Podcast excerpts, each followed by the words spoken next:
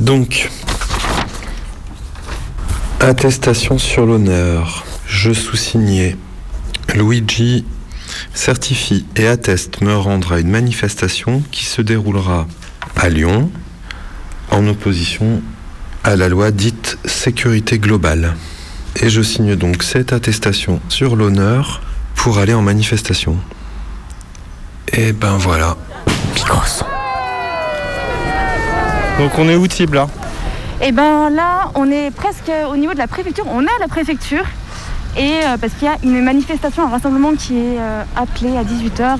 Il y a au moins une dizaine de fourgons de, de CRS. Il y en a un avec un FAMAS devant nous. Il est pas flouté. C'est vrai. Ah, il y a Il y a du monde énormément de monde. Euh, Il y a énormément Il y de a monde. beaucoup de monde. Je pensais pas qu'il y aurait autant de monde. Genre vraiment beaucoup beaucoup de monde. Ça fait du bien, non? Il y a plein de monde dans la rue, ça vit. euh, en plus, euh, c'est pour quelque chose d'important, donc ça fait vraiment plaisir. Je pensais qu'on serait pas nombreux, et en fait, on est plein à sentir que c'est un moment important, qu'il faut être là, quoi. D'ailleurs le confinement, faut pas l'appeler confinement parce que c'en est pas un. Alors c'est bien qu'on puisse quand même manifester. C'est bien que les gens y sortent un peu. T'es venu avec une attestation de manif ici? Ouais, je l'ai rempli avec Instagram. On m'a envoyé la- l'attestation, je l'ai rempli euh, comme euh, je euh, remplis une story Instagram. Ouais, ça fait bizarre. Vous êtes venu pourquoi vous ici bah, euh, contre ce projet de loi absolument euh, affreux, quoi, de euh, tous les pouvoirs à la police. euh, Enfin, c'est vraiment euh, l'impunité totale, quoi. Moi, ce que j'ai retenu de la loi, c'est euh, l'interdiction de filmer les policiers en exercice, en tout cas de la diffusion, mais ce qui va résulter vers une interdiction du fait de filmer. On sait très bien qu'ils vont nous dire euh, oui, euh, t'es en train de me filmer en direct, t'es déjà en train de me diffuser sur les réseaux sociaux, donc ils pourront euh, entre guillemets éclater tous les téléphones qui passent avec cette justification-là, quoi. De toute façon, toutes les lois qui sont faites pour la sécurité n'emmerderont jamais un terroriste, mais toujours les citoyens lambda ou un manifestant, parce que notamment on les dérange depuis deux ans. Ben moi je suis gilet jaune, je lutte notamment bah, contre la loi globale sécurité qui est une atteinte à nos libertés fondamentales. Et ça fait jour pour jour deux ans que le mouvement est né. C'est important, c'est un mouvement spontané et les gens étaient même pas là pour changer tout au départ, ils voulaient juste qu'on les écoute. Et cette loi, bah, du coup on pourra jamais prouver qu'il y a eu une bavure ou quoi que ce soit, parce que de toute façon tu peux pas les filmer, tu peux rien faire. Donc en même temps, ils auront quartier libre. Et moi, ça m'embête si les- ceux qui sont censés faire respecter la loi sont au-dessus des lois. Là, ça prouve qu'on a un réel problème dans notre République. J'ai l'impression que notre pays il est en train de déraper un petit peu, tu vois. Ils veulent nous mater, quoi, on a l'impression en tout cas. Toujours plus de lois sécuritaires. Et euh, franchement, voir du monde comme ça, mobilisé, euh, surtout par le temps qui court, c'est sûr que ça fait chaud au cœur, c'est important en tout cas. Quelles sont à ton avis nos capacités d'action là-dessus Peut-être pas grand chose. Faut, faut, faut prier pour que nos députés ils soient pas euh, tous à la botte de Macron. C'est ça. Donc ça. Gaz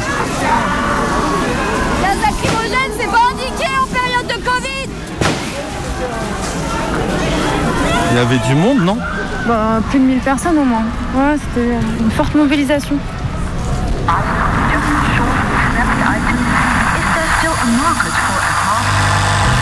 Commençons par le commencement, c'est-à-dire euh, le début.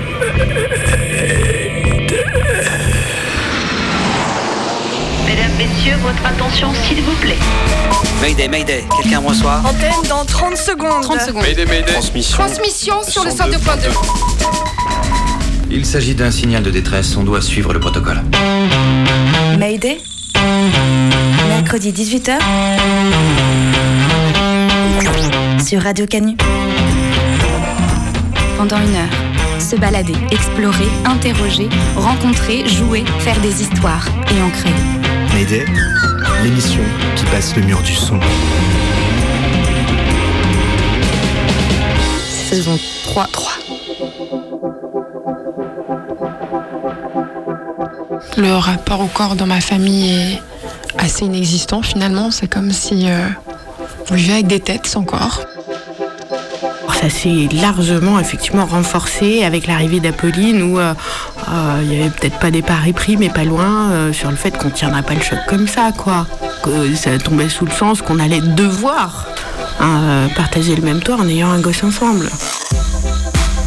Il y a des mercredis où Mayday se gratte la tête. Qu'y a-t-il de commun entre des parents qui choisissent de ne pas vivre ensemble, les douleurs menstruelles et les origines d'un enfant adopté?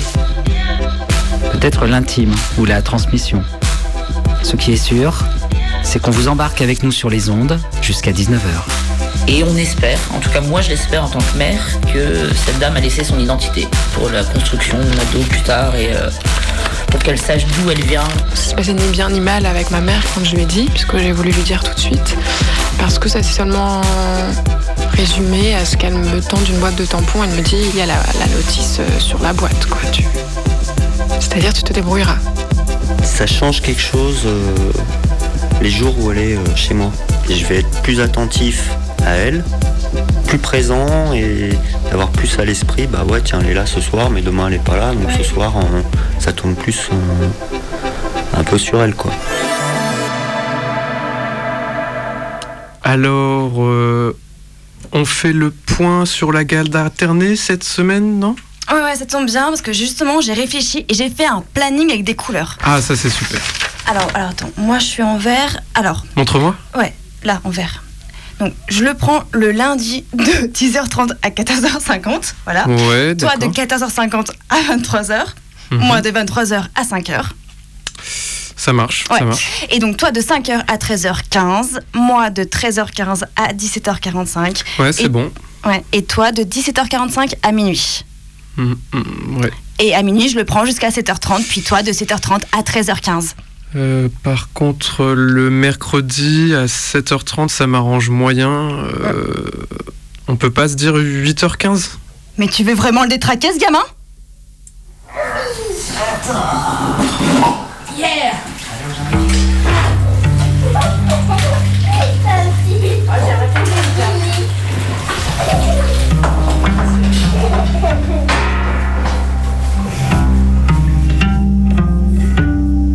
lundi matin, je la descends sur euh, Saint-Privat où elle est scolarisée. Le soir, c'est Guillaume qui la récupère en sortant du boulot. Moi, je vais à mes occupations. Guillaume la ramène le mardi matin à l'école. Et euh, je la récupère à la sortie de l'école ou chez Guillaume le mardi soir en fonction de l'heure à laquelle je finis. J'enchaîne, je vais récupérer les grands. Le mercredi, c'est moi qui gère, c'est le centre aéré, c'est à côté de chez moi. Euh, mercredi soir, je la récupère. Jeudi, c'est Guillaume qui la récupère à la sortie de l'école. Il l'emmène le vendredi matin. Le vendredi soir, on tire à pile ou face. On s'appelle. C'est toi, c'est moi, non, personne. voilà. Et puis le week-end, pareil, on, on essaie de s'organiser. On fait en sorte quand même que globalement, elle passe une nuit chez son père, une nuit chez moi. Ça, c'est pour le confort de la grasse mat. Ouais. C'est important, les grasses mat. Ma petite dame du couloir, euh, je crois qu'il y a un sirop de prêt pour vous. Mayday m'appelle Marie, j'ai 42 ans, je suis éducatrice pour le département et je travaille dans le secteur de la protection de Je l'enfance. m'appelle Guillaume, J'ai trois enfants, trois enfants aussi. deux premiers d'une première union Puis euh, une avec euh, Marie. et une dernière avec Guillaume. Euh, J'habite à Saint-Privat. Saint-Privat, c'est à Et j'habite à Aubenas. 3-4 km d'Aubenas. J'ai 48 ans et je suis menuisier. Rencontre. On a tous les deux donc une garde alternée au départ pour nos deux grands.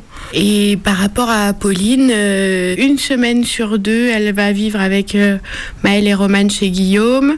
La même semaine, elle vit aussi avec Ismaël et Lola euh, chez moi. Et puis la semaine suivante, tout le monde s'en va. Et les petits moments de dépression quand tout le monde s'en va. Et là, elle vit toute seule avec ses deux parents.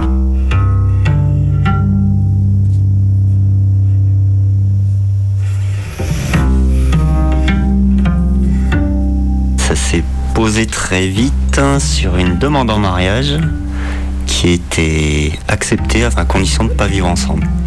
Auquel j'ai répondu évidemment oui. Condition acceptée. Donc ça a été euh, convenu très très vite, avant même qu'on imagine éventuellement être parents ensemble. On avait très peu de jours en commun, Guillaume et moi, entre sa garde alternée à lui et la mienne. On avait quoi, peut-être deux, trois jours en commun, quelque chose comme ça. Le reste du temps, ben, chacun était occupé avec ses enfants. Il nous a fallu, ouais, peut-être une petite année, un peu moins, pour euh, essayer de synchroniser un peu tout ça, euh, histoire de récupérer un peu plus de temps ensemble. Et je crois que cette euh, première réalité-là a participé à la suite, quand même. Enfin, après, on a chacun notre histoire aussi par rapport à ça. Moi, j'avais quand même euh, de fortes résistances à la vie en commun euh, avant même de rencontrer Guillaume. Je pense que c'était pas, pas lié à cette rencontre-là.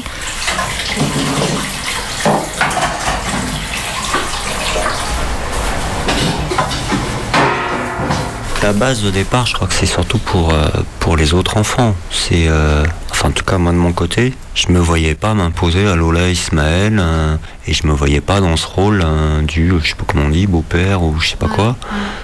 Et je voulais pas non plus l'imposer, moi, euh, à et, et Roman, quoi, enfin aux filles, quoi. Même pour elle, quoi, c'est. Je pense qu'elle se retrouve mieux là-dedans euh, aujourd'hui. Parce que, en fait, elles sont plutôt libres de ce qu'elles font, quoi. Enfin, du coup, euh, les conflits se passent avec moi, ils se passent pas avec toi, t'es pas prise à partie. Et je trouve ça plus, plus simple pour les enfants, quoi. Quand euh, j'étais enceinte d'Apolline, c'était deux ans après, euh, et qu'on a annoncé la nouvelle de la grossesse aux enfants, pour eux, c'est tombé comme une évidence qu'on allait du coup vivre ensemble. On a été très surpris de leur réaction quand on leur a annoncé, parce que tous nous ont regardés en nous disant Ah bah donc on va vivre tous ensemble. Il y avait une sorte d'excitation d'ailleurs de leur part à cette idée-là. Euh, ils imaginaient un, un grand bazar tous ensemble, ça, ça leur plaisait assez. Et quand on leur a dit que non, c'était pas du tout dans les tablettes, là il y a eu une sorte de décomposition générale. Et, et à ce moment-là, on on leur a dit que c'était un choix qu'on faisait aussi pour eux, euh, parce qu'on avait envie d'être chacun dispo pour nos enfants et pas pris euh, tout le temps dans, dans l'urgence et dans l'organisation de la foule. Et ça demandait notamment logistiquement des trucs euh, auxquels on n'était prêts ni l'un ni l'autre, je crois. Non. Ouais. Ça, c'est sûr. Ouais. C'est l'univers qui rééquilibre. Et quoi, moi, c'est ton nom qui a cassé. Ah, je savais bien que c'était pas. Papa qui a cassé. Ah, ça c'est encore possible. Avec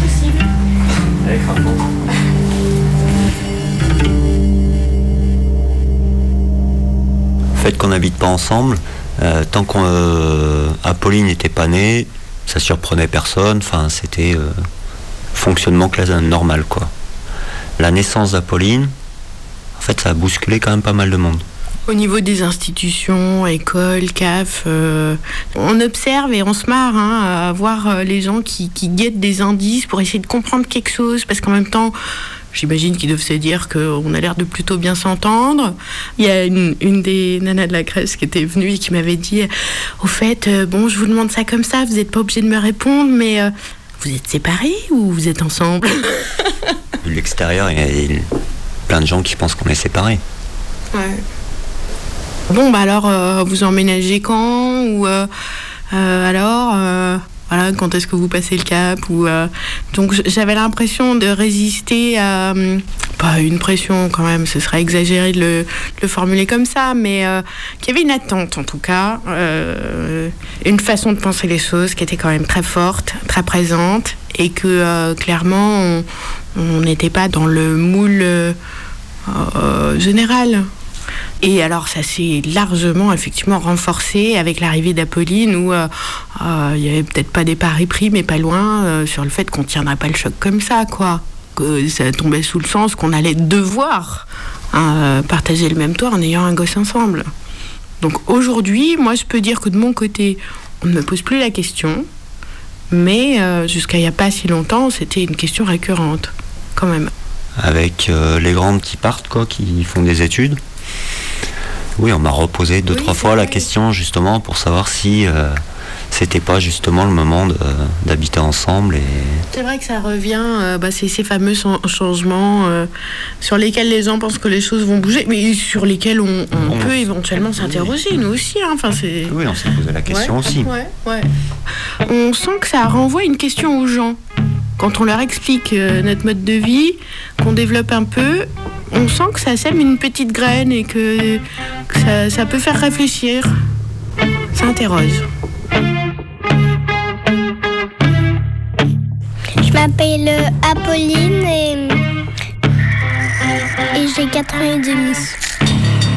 Et j'habite à Aubenas, un privé aussi. Mon papa il habite à, Saint-Privat et ma maman à Aubenas. Des trucs qui coincent, franchement, euh, moi j'y vois tellement de bénéfices que j'ai du mal à voir. euh, je dirais qu'on on fait un choix qui nous contraint évidemment budgétairement, enfin financièrement, parce qu'on on perd le l'avantage de euh, répartir les charges et du coup de pouvoir partir en vacances. Donc on pourrait dire que le, le sacrifice qu'on a chacun accepté de faire, il est sur le versant, on va dire, un peu loisir. En même temps, t'as deux maisons. T'as une maison principale, t'as une maison secondaire, euh, t'en as marre d'une maison, tu changes. non mais c'est ça, nous on voit des, des avantages partout. Et c'est vrai qu'on a, on a ce, cet avantage-là toute l'année quand même. Quand tu pars d'une situation où tu es séparé, tu as appris à faire avec deux fois moins, à te, dé- à te serrer la ceinture, à faire des choix, à te dire euh, je vais payer la cantine et il n'y aura pas de vacances, enfin des, des choses comme ça. Donc tu as appris à faire moins. Donc ce renoncement, il, est rien de plus quand tu rencontres quelqu'un. Il est juste pareil. Ouais.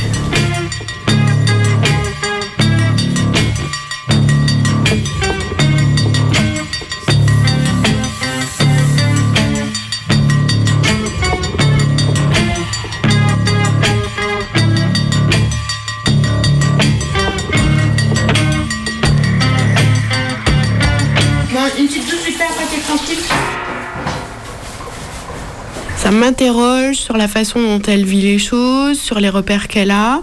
Ça, ça vient un peu me titiller sur, euh, sur ce que ça pourrait ou pas générer sur sa construction, son développement. Pour l'instant, on on n'a pas d'observation qui nous pousse à nous interroger là-dessus.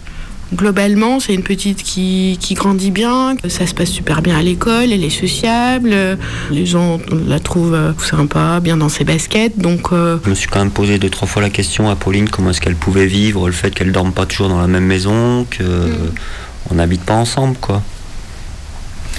Mais après il y a un gamin, il compose aussi avec, euh, avec ce qu'il voit. Enfin, en tout cas, elle a composé avec ce qu'elle voyait. Et... Moi, je dirais que c'est- c'était peut-être la question du lieu.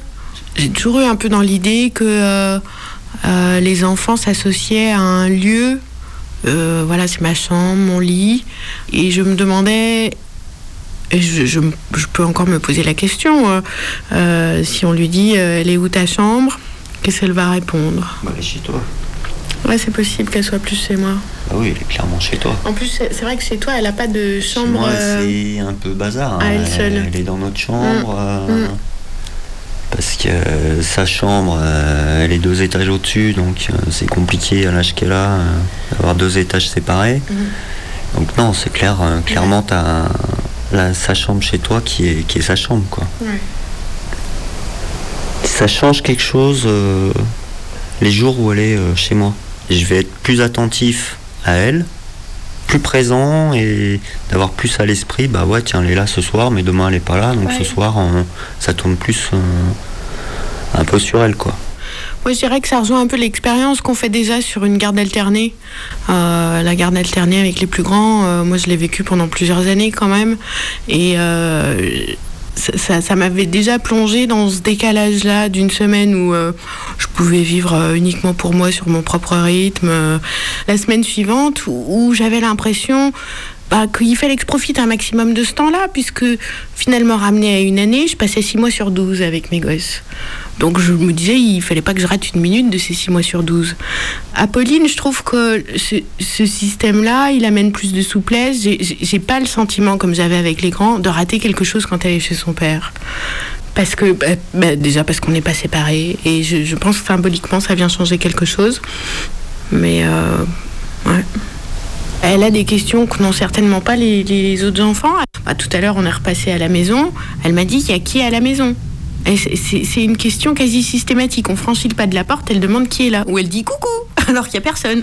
Elle est toujours un peu déçue quand on lui dit que non, il n'y a que nous.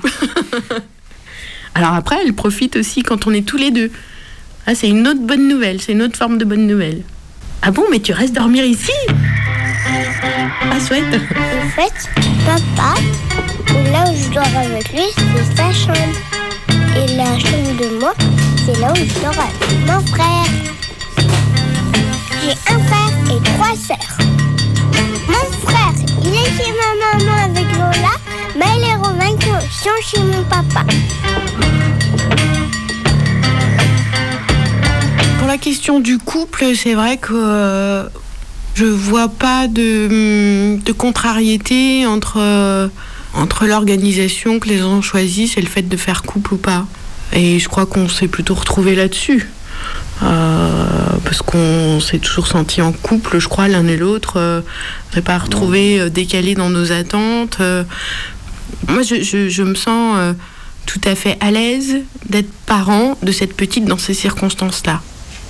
C'est c'est aussi l'avantage, c'est que sur les espaces où on est parents chacun de notre côté, cha- chacun développe ce qu'il a envie de développer, chacun exprime ce qu'il a envie d'exprimer, l'autre n'interfère pas constamment. Alors c'est- pas vrai pour tout le monde, même chez les gens qui vivent en couple. C'est vrai que j'imagine qu'il y a des couples qui savent très bien faire ça, euh, respecter euh, euh, la position de l'autre. et- Mais j'ai toujours rattaché quelque chose de l'ordre du compromis dans, dans, dans la vie commune, dont là je me sens complètement libérée. Et pourtant j'imagine qu'on en fait nécessairement. On en fait. Mais je les vois pas.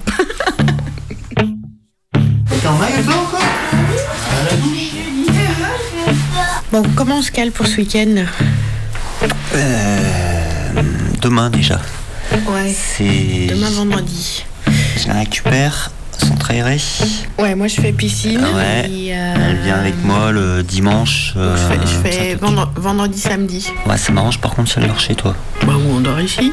Ah bah on dort ici. Ouais. Elle passe la, la journée de dimanche avec moi. hein. Vous voulez pas qu'on passe un temps ensemble euh, samedi soir Ah si. Ah bah bien sûr. Soir tous les. Enfin, tu viens. Ouais, bah tu me diras vers quelle heure Vendredi chez toi, samedi chez moi. Et dimanche chez toi. J'adore d'avoir deux maisons et de jouer partout. Du coup, vous êtes mariés ou pas? Eh ben non. On s'est pas marié parce que pour euh, se marier, bah, il faut habiter sous le même toit et donc avoir une adresse conjugale. On rentrait pas dans cette case-là, quoi. C'est venu dire ça. Jouer le jeu euh, du domicile conjugal alors que c'était absolument pas notre envie. euh, bah ouais, ça valait le coup de lâcher l'affaire en fait. En cours de sociaux, là, sur la, famille, justement, c'est encore principalement le mariage. Le Pax, ça représente euh, une partie quand même assez infime par rapport à tout ça. Mais le couple qui ne vivait pas ensemble, c'était moins de 2%. Et je crois même que c'était un truc en dessous de 1. C'était un zéro quelque chose. euh, Ça claque, ça me plaît. Mayday, mercredi 18h sur Radio Canu.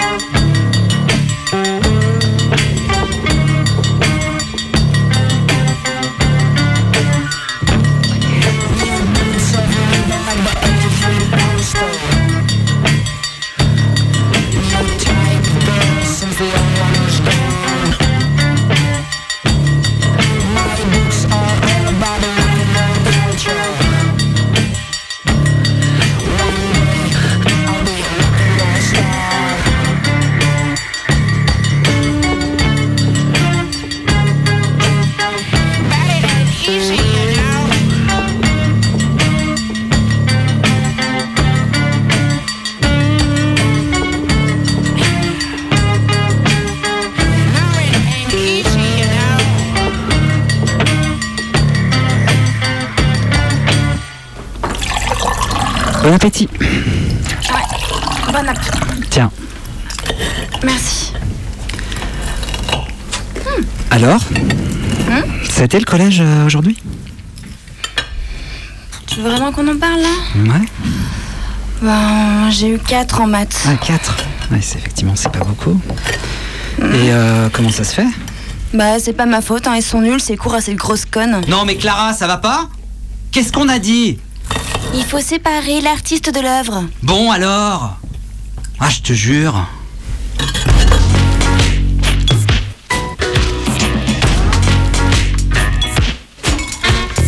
Allez, tu vas te brosser les dents et te coucher. Il est plus que l'heure. D'accord, mais tu me lis une histoire. hein Ah non, non, non, non. Plus d'histoire, c'est fini ces histoires. Allez, papa, une toute Non, petite. tu sais, les euh, enfants qui entendent des histoires racontées par leurs parents tous les soirs ont une avance bien trop impressionnante sur les autres. Mais s'il te plaît, Ils acquièrent papa tellement. Écoute, ils acquièrent tellement de mots qu'ils finissent par maîtriser très jeunes une infinité d'histoires avec lesquelles ils développent de très, très, très bonnes capacités d'abstraction. Non, écoute Tu sais, c'est pas sympa pour tes amis à qui on ne lit pas d'histoire le soir et qui sont déjà en difficulté à l'école. Ils comprennent parfois moins bien l'instituteur ou l'institutrice. Ils respectent donc moins bien les consignes. Ils ne voient parfois pas bien l'intérêt de tel ou tel jeu pédagogique, quand toi tu le trouves très satisfaisant. Ils t'amusent. Tout ceci fixe dès le plus jeune âge des inégalités quant à l'accès au savoir à l'école et... tu non vois- mais hé, lis-moi un petit Oh. livre s'il te plaît, mais pas encore Bourdieu, j'y comprends rien. Écoute, on coupe pas les adultes. Et justement, pour Dieu, il serait temps que tu t'y mettes. Allez, file au lit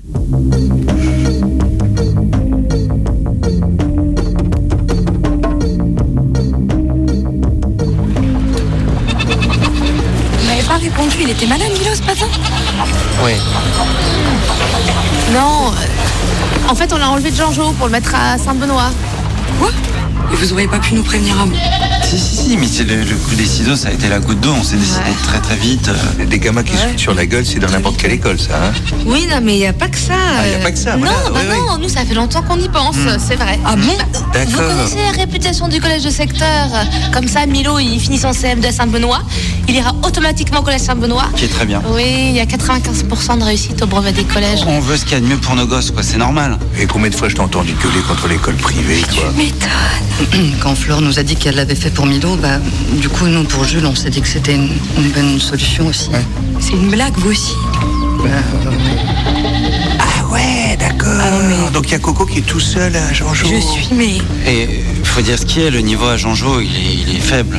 Il est très faible, le niveau à Jean-Jo. Pourquoi tu dis pas vraiment ce que tu penses Mais je dis ce que je veux dire qu'il y a trop noir et d'arabe, c'est ça ce que ça veut dire Arrête, Vas-y. non, Ça c'est veut pas dire ça. ça. Arrête, c'est ça ce que tu penses. Faut dépasser plus ça ce que tu dis. Mais non, si c'est de la provoque à deux balles, non, je dis juste que le niveau à Jean-Jo, euh, scolairement, il est médiocre, voilà, c'est tout. D'accord, donc moi, j'ai grandi ici, j'y ai fait toute ma scolarité à Jean-Jo. Bah, vous voyez, ça, ça va, je m'en sors bien. Je crois que ça va, oui. L'époque a changé. Avec tout ce qui se passe maintenant, tu peux pas. C'est vrai que nous, euh, Jules, il, hein, quand même, hein, il- bah, ils l'ont diagnostiqué à fort potentiel. Fort potentiel, je peux ça veut dire. Le genre surdoué. Non mais même l'Institut nous a conseillé de l'inscrire ailleurs. Alors, euh, Quelle responsabilité pour toi, mon Bah, nous, on est très contents à Jean-Jo. Et puis, c'est l'école publique, c'est important.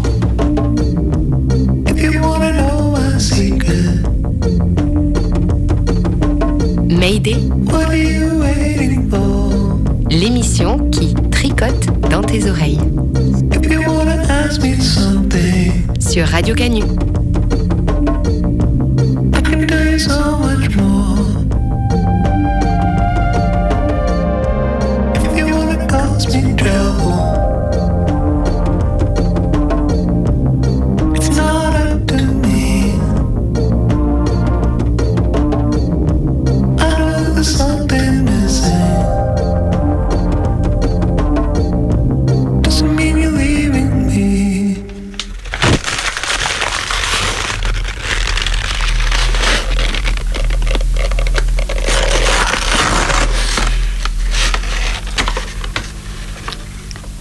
papy, chère mamie, est-ce que vous y avez cru? Non, non, je peux pas dire ça.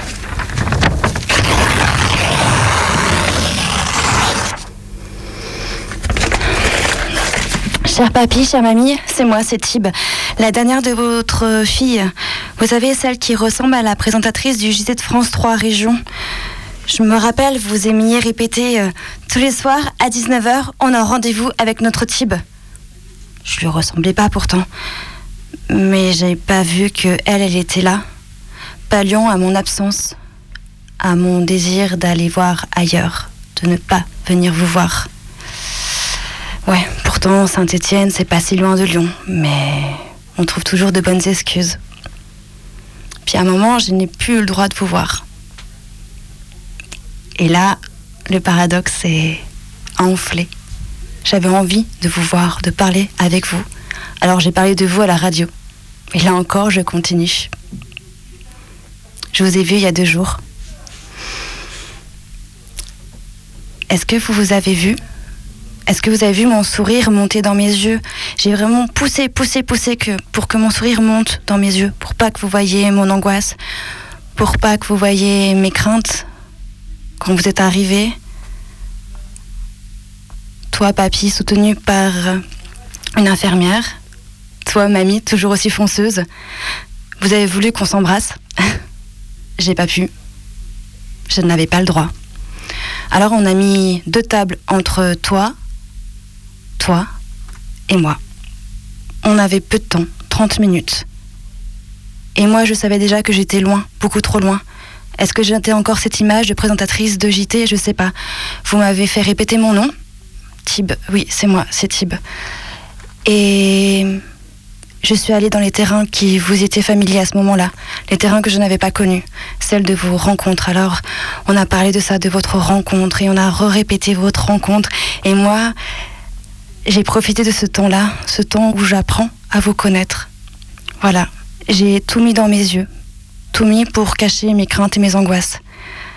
Je vous ai pas dit que deux heures avant, j'avais tout mis dans mes yeux aussi, quand j'ai mis le masque à ma nièce de 6 ans juste devant l'école. J'ai tué tout ça, j'ai poussé, poussé, et j'ai encore mis tout l'amour que je pouvais avoir pour vous. Je pense très fort à vous.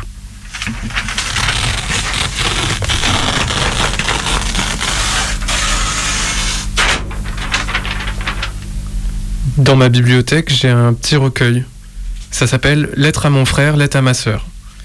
Évidemment, je l'ai jamais lu, mais je te l'ai pas non plus offert, ma sœur. Alors plutôt que de te l'offrir en retard, je vais t'en écrire une de lettres.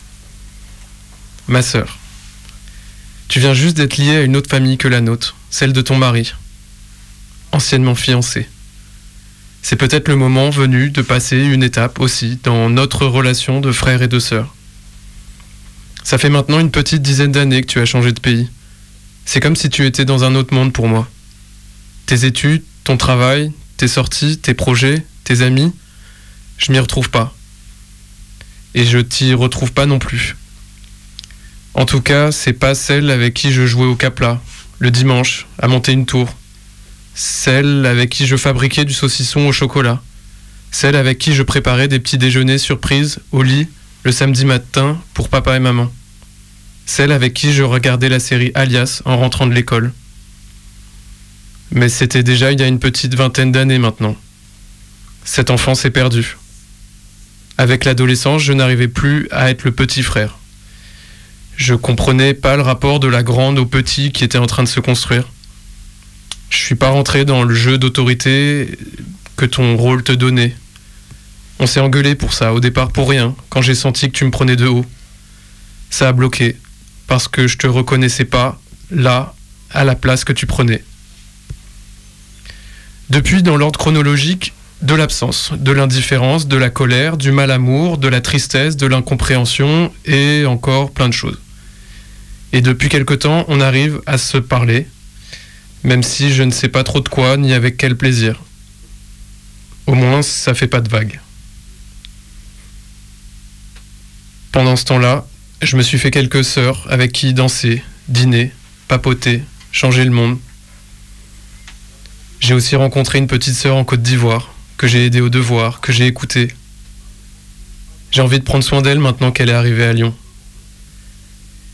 Et puis surtout, j'ai vu d'autres femmes, avec des rapports de sœurs, de filles ou de mères, qui me donnent envie d'avoir d'autres formes de relations.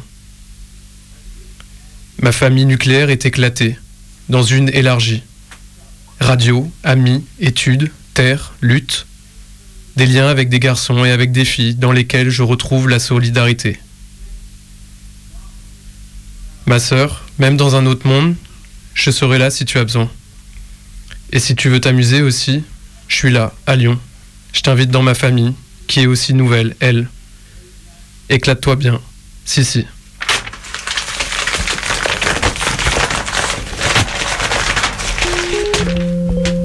Je suis marraine de Mado. Elle a 8 ans. Elle est née sous X. Elle est arrivée dans notre vie à tous lorsqu'elle avait 3 mois. Ses parents sont très détendus et transparents concernant son adoption, son histoire. Il n'y a aucun tabou. Je les ai souvent entendus parler d'une lettre écrite par la mère biologique de Mado, pour Mado. Seule et unique transmission laissée par cette femme. J'ai donc questionné mon amie, la mère de Mado, à propos de cette lettre. Quel moment du processus vous avez entendu parler de cette histoire de lettre Quand a su qu'il y avait une lettre? Bah, C'est quand on nous annonçait, bon, justement qu'à Poupon nous attendait. Là, on a eu beaucoup de réunions avec euh, l'assistante sociale qui nous suivait du, conseil départemental. Et à un moment, elle nous a dit qu'en fait, euh, donc Mado est né sous X. C'est-à-dire que ben, la dame qui a accouché Mado euh, ben, ne ne donne pas son identité, on ne sait pas qui il est, mais en fait elle a été suivie par le conseil départemental. Donc ces gens savent qui elle est. Et donc ils ont ils l'ont suivi dans ce processus de voilà de, de, faire un enfant né sous X. Donc ils l'ont accompagné et ils lui ont demandé, je pense qu'à un moment, euh, d'écrire une lettre ou non. C'était à son bon vouloir. Hein. Ça, se trouve cette dame n'aurait pouvait dire non et puis euh, voilà. Donc ils nous ont dit qu'il y avait une lettre qui attendait Mado. Euh, elle pouvait le lire à n'importe quel moment. Elle n'était pas obligée d'être euh, majeure ou, euh, ou quoi que ce soit. C'est dès que nous, en tant que parents, on sentait que Mado commençait à se poser beaucoup de questions et tout ça, ben voilà, il y a une lettre qui, qui l'attend au conseil départemental. Nous, on ne sait pas ce qu'il y a dedans. On ne sait pas s'il y a l'identité de la maman. On ne sait, on ne sait pas. Alors on pense qu'il y a vraiment l'explication du fait de cet abandon. Et on espère, en tout cas moi je l'espère en tant que mère, que cette dame a laissé son identité pour la construction de Mado plus tard et euh, pour qu'elle sache d'où elle vient, qui est cette dame et qu'elle puisse la voir physiquement. euh, voilà. Euh, J'y pense, ouais, tout le temps. Enfin, tout le temps. Dès que ma fille, puis là, voilà, elle est assez grande, donc elle commence à beaucoup, beaucoup se poser de questions. Donc, ouais, j'y pense à chaque fois que ma fille me pose la question sur euh, d'où elle vient, pourquoi, comment, hein, je pense à cette lettre, ouais. Et j'ai très envie de la lire. Donc c'est pas une épée de Damoclès. Non, au contraire, c'est plus moi. Pour moi, ah, après, tu vois, j'espère aussi, moi je fantasme dessus parce que j'espère qu'il y a l'identité de cette dame, j'espère qu'elle l'explique, euh, et pas pour des horribles raisons. Après, vu qu'elle a été suivie, je pense pas que, tu vois, dans la lettre, il y ait des trucs horribles, mais qui, voilà, qui. Mais oui, moi, je- c'est un espèce de. Enfin, ouais. Et je sais que ça va être un truc libérateur pour ma fille. Voilà. Et personne n'a relu. Alors, le conseil départemental l'a lu, donc c'est pour ça que je me dis qu'il n'y a pas d'horreur, que c'est un truc assez bien. Et après, ouais, mais après, je- ouais, personne l'a lu. Après, nous, on avait demandé, avant que Mado la lise, si on pouvait la lire, et ils nous ont dit que oui. Et ça va être fou aussi, ça, à ce moment-là, putain. C'est le seul lien euh, Ouais. tangible. Ouais, ouais, exactement. Donc c'est pour ça que moi je fantasme beaucoup dessus parce que je sais que j'ai lu pas mal de choses sur l'adoption et sur le, tu vois, sur euh, euh, comment les enfants adoptés peuvent se construire plus tard. C'est il, faut il faut qu'ils sachent pourquoi. Il faut qu'ils les voient au moins même une fois physiquement ou pas. Enfin qu'ils ressemblent. Pourquoi Mado se pose beaucoup de questions. Mais moi j'ai les cheveux marrons, j'ai les yeux marrons. Papa et toi vous avez les cheveux blonds, vous avez les yeux bleus. euh, Et de voir une personne physiquement, voir à quoi tu ressembles pour ton pour, grandir, c'est hyper important. Donc ouais pour moi c'est un ouais. J'ai ouais, hâte qu'elle lise et qu'il qu'il y qu'il y ait toutes les réponses. Quelques réponses. Et avec son père, c'est quelque chose dont vous avez souvent parlé? Ouais, on a souvent parlé et c'est marrant, lui il était. Après, je sais pas, peut-être qu'il a changé, ça fait longtemps qu'on s'est pas vu, mais il était moins comme moi. Je pense que c'est le fait que moi je sois maman et lui papa, je sais pas. Et, mais que lui il avait moins hâte qu'elle, que Mado voit, enfin, toi rencontre cette dame. Je pense qu'après il le fera parce que euh, il sait que ça sera pour le bon, le bien de Mado, mais lui ça lui fait plus de mal. C'est, plus, ça avait l'air d'être plus difficile pour lui ouais, qu'elle rencontre euh, cette, cette mère biologique. Alors que moi, au contraire, je pense que ça sera plus un soulagement. Dans la démarche, ce qui est chouette, c'est déjà que cette femme, elle ait eu envie de laisser quelque chose. Ouais, ouais, carrément. Elle a, ouais. Enfin, cette démarche, mais voilà, elle a, elle a fait ce truc. Enfin, ça doit être assez fou quand même de, tu vois, de- de- d'avoir un enfant pendant 9 mois dans son ventre, de la, enfin, et de le laisser, et ça, ça doit être complètement taré. Donc de laisser une lettre, euh, enfin c'est ouf. Je je- je même pas m'imaginer en fait qu'est-ce qui doit se passer dans sa tête. à elle. Tu sais que là, ça fait 8 ans que cette femme, elle doit penser qu'à ça tous les jours.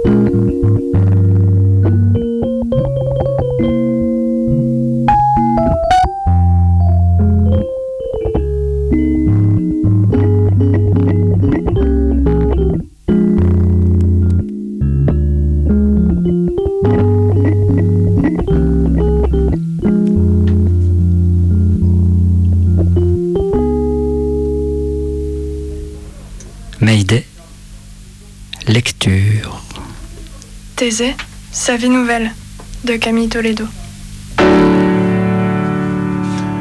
Thésée rejette le labyrinthe de sa généalogie. Les fantômes, ça n'existe pas.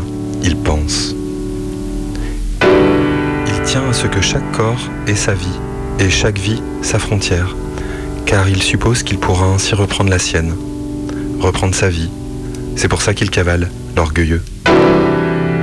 Et même s'il n'ignore pas que le présent est un livre palimpseste, un texte apparemment inédit sur un lit de joie et de douleur déjà vécu, il s'entête. Je ne me retournerai pas. Pourquoi cette douleur dans ces temps? L'inflation des racines de ses dents, les os du dos Pourquoi son corps en feu, 13 ans après la mort du frère? 13 ans, et tout s'aggrave. Nul ne parvient à l'aider. Thésée, pour s'en sortir, serait même prêt à dire une prière, si les prières étaient entendues. Mais rien ne sert à rien et son corps le lâche.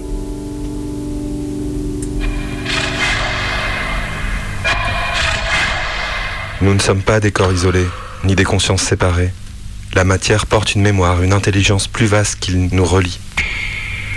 Nous sommes un flux continu d'apparition et de disparition, traversé de mille désastres.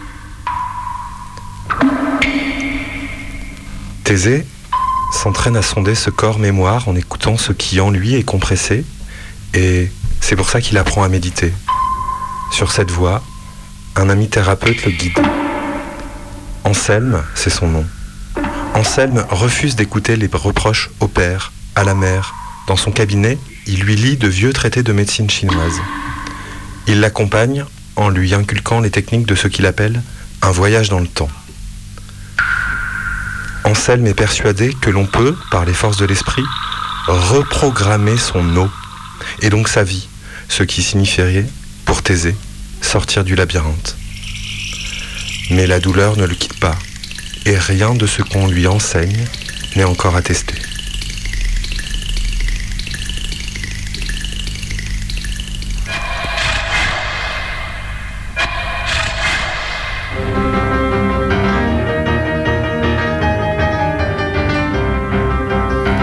Corps est une machine à voyager dans le temps. Par l'écoute, tu peux tenter d'entendre des informations inscrites au fond de ta manière, de tes cellules, dans tes chromosomes. L'homme, je te le dis, l'eau, je te le dis souvent ça. C'est 70% de ta masse corporelle, 90% de ton système nerveux. Alors ce que tu vas faire, c'est parler à toute cette eau qui circule à l'intérieur de toi. Et chaque fois que tu t'allongeras, t'entraîner à la suivre. Remonter des talons, des pieds, des orteils. Écouter, joie, les fémurs, joie, l'eau dans les fémurs. Pense en même temps à ce que les ancêtres t'ont transmis, les joies et les chocs qui ont été les leurs. Tu n'as qu'à te dire que ce sont des disques durs du passé qui sont stockés là, à chaque lieu de ton corps. Interroge toutes ces tensions. Tu dois apprendre à y lire comme un livre ouvert.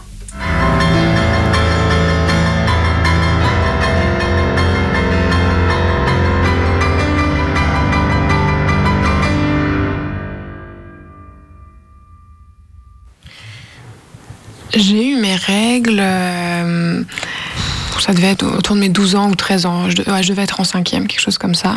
Je savais ce que c'était. euh, J'ai pas été surprise. Mais le moment où je les ai eus, ça a été un énorme euh, déchirement. Je sentais que donc il y avait quelque chose en moi qui avait profondément changé, mais que c'était une vraie tare et que j'allais devoir la porter toute ma vie.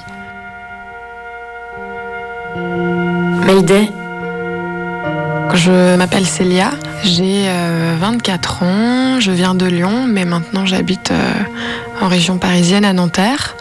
Je passe beaucoup de temps dans ma vie à faire du théâtre et euh, du chinois. rencontre. Ça s'est passé ni bien ni mal avec ma mère quand je lui ai dit, puisque j'ai voulu lui dire tout de suite, parce que ça s'est seulement résumé à ce qu'elle me tend une boîte de tampons, elle me dit il y a la, notice euh, sur la boîte, quoi. C'est-à-dire tu te débrouilleras. Donc euh, j'étais pas bien du tout avec ça. Donc j'ai regardé la notice. Euh, évidemment, j'ai très mal mis ce premier tampon et j'avais très mal. Donc après, je me souviens que je suis allée au collège et que j'avais ma meilleure amie avec qui je faisais le trajet à l'époque. Donc je lui ai dit. Et comme beaucoup d'autres personnes, elle, elle m'a juste dit cette phrase qu'on balance à tout va de ça y est, maintenant tu es une femme. Qui était euh, très difficile à entendre. Je savais pas vraiment pourquoi sur le moment. En fait, ce mal-être a continué tous les mois, pendant peut-être six mois, des premiers mois où j'ai eu mes règles. À chaque fois que je les avais, je j'ai l'impression d'être confrontée à une espèce de finitude, quoi. Enfin, un truc très proche de la mort, euh, d'une une espèce d'immense euh, douleur euh, et de mal-être qui était là dont je n'ai jamais parlé à personne à ce moment-là, que je n'ai pas partagé parce que je me suis jamais dit que ça pouvait être partageable et que d'autres pouvaient l'entendre ou passer par euh, d'autres processus. Il y a à peu près, il n'y a pas très longtemps, il y a moins d'un an, j'ai commencé à mettre des culottes de règles. Je mettais une cup avant, mais ça n'avait pas été une très grande réussite parce qu'il y avait toujours des fuites, c'était toujours la galère, surtout la nuit. Et j'ai jamais mis de, serviette avant parce que j'aimais pas l'effet couche. Donc voilà. Et donc là, c'était finalement la première chose que je mettais qui me permettait en fait de laisser le flux couler, tout en ayant une sensation de pas être particulièrement euh, protégée, mais tout en étant. Enfin, j'avais un peu une sensation de de liberté. Et en fait j'ai commencé à ressentir à des moments euh, donc vraiment mm, ce flux là qui coule. Et donc au début j'étais là un peu c'est un peu étrange mais ok on voit. Et hum, je me rappelle d'un jour en particulier où j'ai ressenti beaucoup de joie d'avoir mes règles.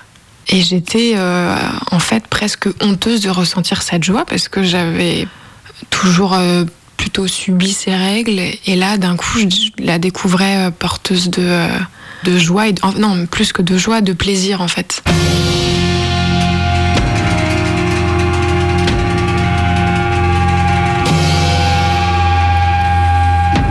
Et donc il y a ce livre-là, une gynécologue qu'on m'a mis un peu entre les mains. Elle dit des choses pertinentes, euh, notamment sur euh, toutes les douleurs liées euh, aux règles, mais même plus généralement à l'utérus, au système reproductif, etc. Et elle aborde en fait les douleurs des règles d'un point de vue transgénérationnel. J'ai un peu tilté parce que je les avais jamais euh, abordées euh, comme ça. En fait, la douleur que je ressentais, l'irrégularité des cycles, je les avais jamais questionnées. Et de toute façon, dans la médecine occidentale, c'est admis que nos cycles sont irréguliers, euh, que c'est normal que ça fasse mal jusqu'à un certain point. Cette gynécologue dans ce livre croise en fait les connaissances de son métier avec la médecine chinoise traditionnelle médecine à laquelle je suis assez sensible parce que j'y ai souvent recours et j'y ai eu recours euh, depuis pareil à peu près moins d'un an pour euh, des douleurs de règles et des mes irrégularités de cycle. Et en fait par l'acupuncture et la phytothérapie il y a eu beaucoup d'améliorations. Parce que voilà en médecine euh, chinoise traditionnelle ce n'est pas normal de pas avoir un cycle qui dure 28 jours et d'avoir des douleurs donc j'ai vu des améliorations, donc ça a continué à me questionner justement sur euh, l'origine de ces douleurs. Dans l'été, euh, donc j'ai voulu demander à, ma mère euh, quel était le, son rapport aux règles quand elle les a eues. Ça a été très rapide puisqu'elle m'a dit bon, juste je les avais, je les avais. donc je lui ai demandé est-ce que ça, ça lui faisait mal? Elle m'a dit ça va. Il y avait des moments de dou- douleur, mais pas plus que ça. Elle n'était pas très bavarde sur le sujet, et donc j'ai voulu demander comment elle a vécu le passage euh, à la ménopause. Et donc elle m'a dit bah c'était c'était super parce qu'au moins j'avais plus mes règles, ce qui m'a permis de comprendre que donc ce rapport règles n'était pas si simple et apaisé qu'elle voulait me le dire puisque finalement le- le fait de ne plus les avoir c'était bien. Voilà, c'était une discussion qui était assez courte et puis quelques semaines après, on allait rendre visite à ma grand-mère euh, maternelle. J'ai aussi eu envie de la questionner sur ce sujet. Et elle m'a dit exactement, mot pour mot, la même chose que ma mère. Bon, de toute façon, on, les a et c'est comme ça. Mais la- l'arrivée de la ménopause, euh, c'était bien parce qu'on les avait plus. Le rapport au corps dans ma famille est assez inexistant finalement. C'est comme si euh, on vivait avec des têtes sans corps.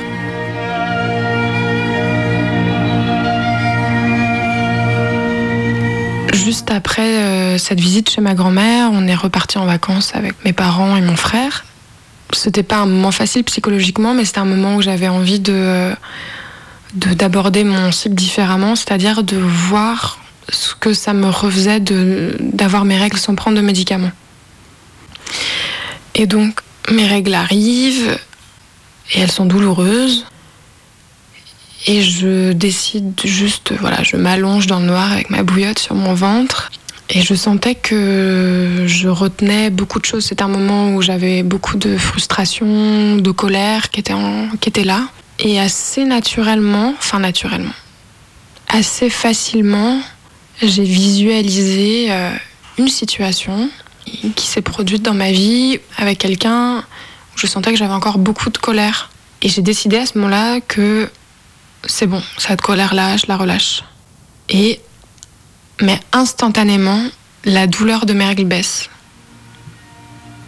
Et après ça, je m'endors.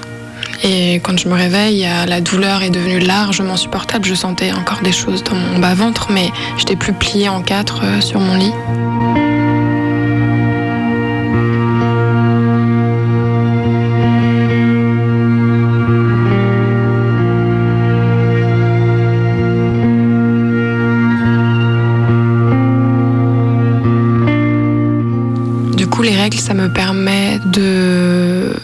Ce flux qui sort de moi.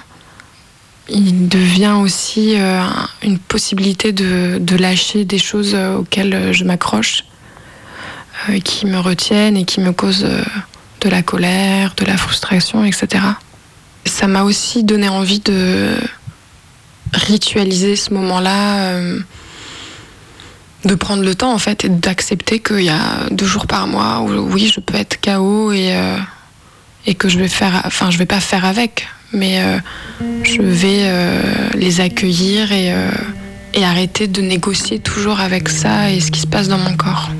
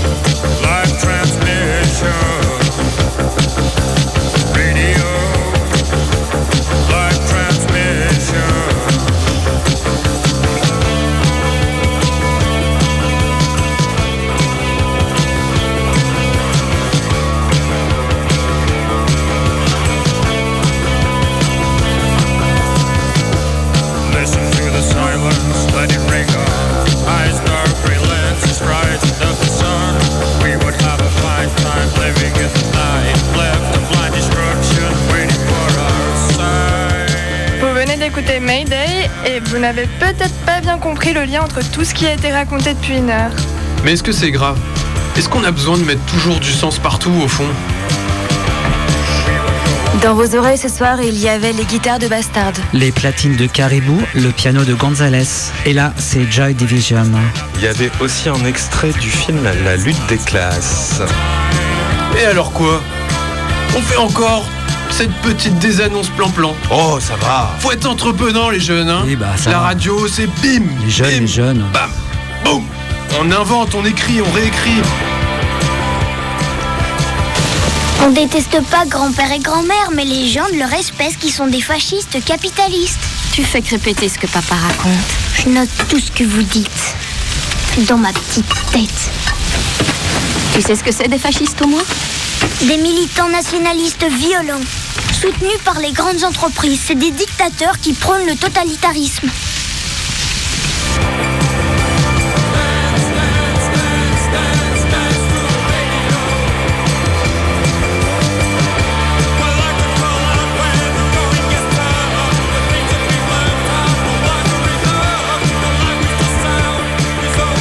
Vous bien l'écoute du 102.2 Radio Canu dans 5 minutes. C'est les infos. Restez devant vos postes. Bisous bisous, on revient la semaine prochaine, 18h, Mayday.